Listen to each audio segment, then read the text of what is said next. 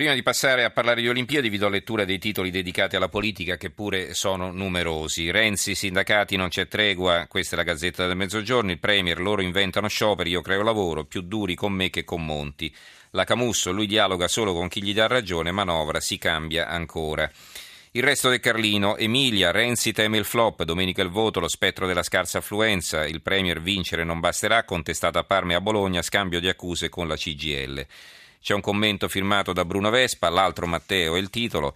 In tempo di crisi economica e sociale, mentre continuano ad arrivare immigrati, le case occupate sono migliaia, lo sciopero generale torna dopo molti anni per la prima volta contro un governo di centrosinistra, è facile fare opposizione se non si è ingambiati in un patto istituzionale come Forza Italia o se non ci si è autoesclusi dal gioco come il Movimento 5 Stelle.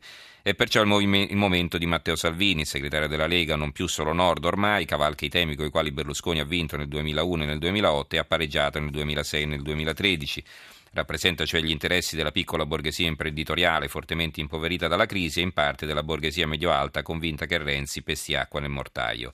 Oggi Salvini gioca la sua partita in due mosse, la prima cade domenica dove alle elezioni regionali in Emilia-Romagna la Lega punta a superare Forza Italia ed avvicinarsi a un Movimento 5 Stelle piuttosto appannato, la seconda in primavera quando si voterà in nove regioni e Salvini si presenterà con la propria faccia come sta facendo in Emilia anche in Campania e in Puglia.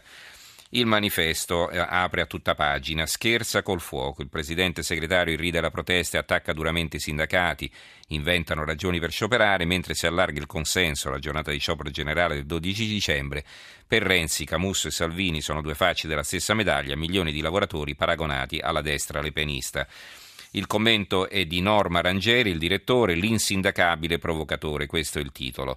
Scrive la Rangeri, al Presidente del Consiglio piace provocare, i sindacati sono tra i suoi obiettivi preferiti, forte del 40% e 80 euro come satireggia Crozza nel Paese delle Meraviglie, il capo del governo crede di poter dire e fare tutto quello che gli passa per la testa. Ma Renzi usa i toni arroganti, ridenti, a volte sprezzanti e rubati ai luoghi comuni del più becero qualunquismo perché sa che il carro del vincitore ha ormai solo posti in piedi e non trova ostacoli nella corsa verso il partito unico del centro-sinistra-destra. Affermare che i sindacati cercano scuse per scioperare è una provocazione voluta, però è anche musica per le orecchie di chi osserva dall'alto con sguardo commiserevole tutti quelli che la crisi colpisce più duramente, quelli che vivono e soprattutto di stipendio, sopravvivono di pensione e di precarietà. Dire che lui i posti di lavoro ricrea, che in fondo Camus e Salvini sono due facce della stessa medaglia, rivela un forcing che dà la rottamazione della vecchia politica, che in realtà era soprattutto emarginazione del gruppo dirigente del PD, ora procede spedito per impaurire e convincere i perdenti che se non stanno con lui avranno da perdere assai di più in un gioco a rimbalzo del più precario e del più povero. Così si permette sulla scia del lepenismo in salsa leghista di sfottere i lavoratori che lo sciopero lo pagano direttamente sul magro salario. Chi dimentica questo aspetto è un reazionario. Libero. Regalo a Salvini, Renzi da 40 euro al mese agli extracomunitari per coprirsi a sinistra dopo lo scontro con la CGL, il Premier estende la social card agli immigrati, effetto collaterale, fornisce un assist alla Lega a scapito di Forza Italia e rischia l'ira dei moderati. Le province abolite bruciano ancora soldi, nell'RC auto una tassa per loro. Il giornale, conti sballati, il buco segreto di Renzi, 20 miliardi, gli interessi di mora sul debito della pubblica amministrazione sono fuori dal bilancio, stanno finendo nelle mani degli speculatori e se li pretendono lo Stato rischia il default. Intanto il governo regala soldi agli extracomunitari. Il fatto quotidiano, Renzi, i sindacati perdono tempo a fare gli scioperi, la Camusso come Salvini. Il sole 24 ore, Italia e l'Unione Europea, debito sostenibile, nuovo scontro Renzi e sindacati, il Premier, Olimpiadi, un sogno.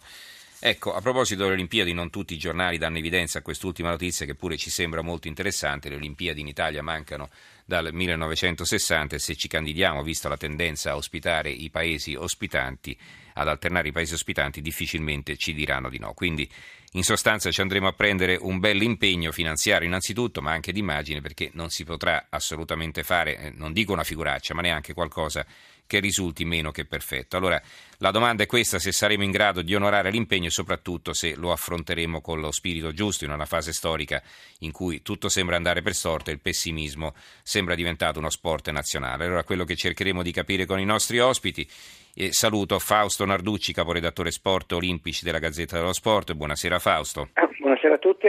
E saluto anche il professor Marco Aime, docente di antropologia culturale all'Università di Genova. Professore, buonasera anche a lei. Buonasera a voi. Allora Narducci, cosa significarono le Olimpiadi di Roma nel 1960 e soprattutto come vennero organizzate, che figura facemmo, anche se insomma dobbiamo dire che all'epoca le pretese della TV non erano certo quelle di oggi, no?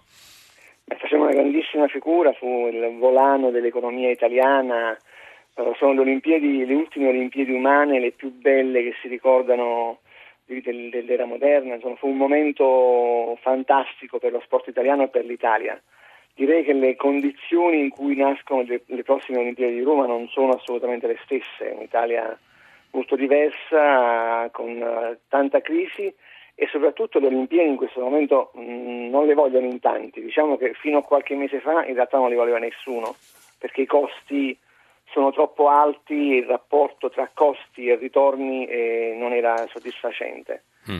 Roma si candida perché adesso c'è una novità, a Monte Carlo fra qualche settimana verrà stilato un nuovo piano di spesa per chi vuole organizzare le Olimpiadi, cambieranno i parametri e le, le Olimpiadi diventeranno più economiche, più Ah, eh, favorevoli, certo. per, più favorevoli per chi le vuole organizzare, quindi nasce la candidatura italiana. Senti Narducci, eh, per Londra le Olimpiadi sono state un successo per la Grecia invece all'inizio della fine, e solo perché ad Atene hanno fatto il passo più lungo della gamba o hanno anche sbagliato negli investimenti? No, hanno sbagliato negli investimenti. Diciamo che Londra è un po' l'eccezione. Londra è riuscita a trovare il punto di incontro tra una situazione eh, diciamo, nazionale favorevole con strutture già esistenti, una situazione economica buona e, e forse l'unica Olimpiade che è riuscita a quadrare il bilancio positivamente. Però sappiamo che già Rio avrà grandissimi problemi, eh, la Grecia li ha avuti e diciamo che le, le, le, prossime candidature in realtà si sono ridotte man mano, le mm-hmm. varie città che si sono candidate si sono hanno fatto dei, sonda- dei, mm. sondaggi est- interni e i sondaggi sono stati sempre negativi. Per oh, cui eh certo. diciamo che nessuno le, vuole fare, le voleva fare fino a pochi giorni eh. fa. Ecco, c'è questo fatto, anche chi è contrario ricorda che siamo riusciti a fare brutta figura pure con eh, i mondiali di nuoto, che, il che è tutto dire, insomma, no? Esatto. Sì, c'è anche questo, questo aspetto. Il, riuscirà l'Italia, riuscirebbe l'Italia, perché l'Olimpiade è tutt'altro che assegnata a non rincorrere nel famoso eh, esempio della corruzione, perché c'è anche l'Expo che ci indica una strada maestra dell'Italia un po' pericolosa. Eh, sì, eh, i mondiali di Roma, eh, stando in campo, i mondiali di nuoto a Roma e in campo sportivo sono stati un disastro da questo punto uh-huh. di mhm. vista, con uh, sperperi, problemi politici, Uh, tra i dirigenti. Insomma, Problemi pure infrastrutturali, insomma, di, è rimasto, è rimasto di equilibrio delle strutture. Eh, certo, esatto. Poi, eh. Allora, eh, professor Raime, veniamo a lei perché sarebbe importante anche da un punto di vista dell'autostima impegnarci per la riuscita di questo evento, no? un po' come fece l'Italia di quasi 60 anni fa, che era economicamente molto più disastrata di oggi, ma era più ottimista, più dinamica, più, fiduciosa nel, loro, nel proprio futuro. Ma questo certamente, anche perché eh, le Olimpiadi fanno parte di, insomma, di quei grandi eventi che sono un po' dei rituali collettivi che in qualche modo, in questo caso attraverso lo sport, dovrebbero celebrare eh, la grandezza di una nazione, ecco. però ecco, concordo pienamente con quanto detto da Narducci, ecco.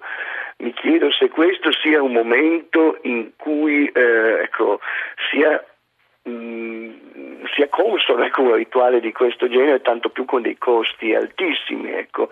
Eh, sembra quasi qui che eh, le Olimpiadi vengano proposte un po' nella logica del panem circense, cioè facciamo questo grande spettacolo proprio per, non, per coprire, per mascherare invece i problemi, invece che per enfatizzare mm-hmm. i mhm. momenti, i punti forti eh, del nostro paese in questo momento. Ecco, però professore, diciamo in positivo si può dire che noi stiamo programmando qualcosa che avverrà nel 2024, quindi fra dieci anni. Ora, eh, pensare che fra dieci anni staremo lì ancora a piangere sulla crisi, sul lavoro che non c'è, eccetera, va bene, allora a quel punto ci possiamo direttamente suicidare fin d'ora, no? eviteremo un po' di sofferenze. Cioè, voglio dire, guardare anche in prospettiva, nel medio-lungo periodo, non può essere anche importante, un, anche un, un incentivo a cercare di migliorarci. Ma eh, eh, sì, però una volta preso l'impegno poi non è che si può dire ah beh, certo. guardate che ci siamo sbagliati e eh, come diceva Narducci eh, fino adesso con l'eccezione di Londra infatti se guardiamo poi i paesi che ultimamente hanno ospitato le Olimpiadi fino adesso le prossime Rio saranno già un punto problematiche sono stati eh, l'Inghilterra che insomma, economicamente tiene, c'è stata la Cina che è sicuramente un momento di forte espansione, le ultime Olimpiadi invernali le ha fatte la Russia in un momento in cui eh, stava andando ancora economicamente molto forte, prima, poco prima della crisi ucraina. Ecco. Uh-huh. Eh, quindi ecco, non lo so, eh, mi chiedo appunto eh, se poi i generi saldi, la Grecia è un caso forse estremo, ma eh, non sono sempre del tutto positivi i propri saldi economici. Ecco. Sì, sì. Eh, è un po' un azzardo, ecco, per carità, mh, giusto essere ottimisti, giusto pensare al futuro, però mi sembra che sia un pochino mm. azzardato. Un'altra cosa, se posso dire, è che sì. in molti casi le Olimpiadi hanno una funzione di grossa pubblicità per la località. Penso a Soci, di cui credo mh, molti di noi non sapevano neanche l'esistenza, eh, penso ad altre città mh, meno, anche Torino su questo, mh, essendo io torinese, ha avuto un effetto eh, turistico, di, di, di, immagine turistica grazie alle Olimpiadi. Mm-hmm. Roma forse non ha così bisogno, forse sarebbe stato meglio scegliere un'altra città. Forse. Marina da Venezia proprio parla di Torino. È vero che pensare a organizzare le Olimpiadi sembra una follia in questo momento di grave crisi economica, ma perché non pensare in positivo? Pensa al successo delle Olimpiadi invernali di Torino e al ritorno per la città e per il paese. E volevo aggiungere anche un'altra considerazione perché in Brasile ci sono state molte proteste in occasione dei mondiali di calcio della scorsa estate, ma è stata anche una grande festa alla quale hanno partecipato tutti e il paese alla fine ne è uscito bene, no? nonostante la disastrosa sconfitta in finale con la Germania, cioè eh, c'è stato anche un ritorno di immagine. Adesso non parliamo del risultato economico perché magari eh, non ci sarà stato. Prego. Sì. No, dal punto di vista dell'organizzazione, dell'immagine, sicuramente il Brasile è uscito con un campionato mondiale molto ben fatto ahimè non per i brasiliani, visto la batosta Germania. Dal punto di vista economico però il Brasile è un paese comunque, è vero, forse mi sarà costato caro, ma è un paese in forte espansione economica. Narducci, allora abbiamo ancora una trentina di secondi per trarre le conclusioni, ne sapremo qualcosa di più probabilmente verso metà dicembre, no? quando verrà ufficializzata questa candidatura. Sì, la, la, candidatura verrà ufficializzata il 15 dicembre in occasione della consegna dei, dei collari. Quello che voglio sottolineare è quello che dicevo prima, stanno cambiando le condizioni per organizzare le Olimpiadi, potrebbero diventare un affare tra poco perché eh, i nuovi parametri permettono uh, ad una nazione di ospitare le Olimpiadi in più città senza svenarsi di poi distribuire, eh. esatto, di distribuire quindi i costi e di sviluppare piccole città come potrebbe essere per Roma, Taranto, Napoli che sono mm-hmm. chiamate a, a, a partecipare all'organizzazione e, e, e poi sottolineo, Ci io eh, rappresentiamo un giornale sportivo e quindi è, è lecito sognare, come giustamente dicevate voi. Bene, grazie a Fausto Narducci della Gazzetta dello Sport e a Marco Aime, docente di antropologia culturale all'Università di Genova. Ci risentiamo tra poco, linea al giornale radio con Marco Sabene.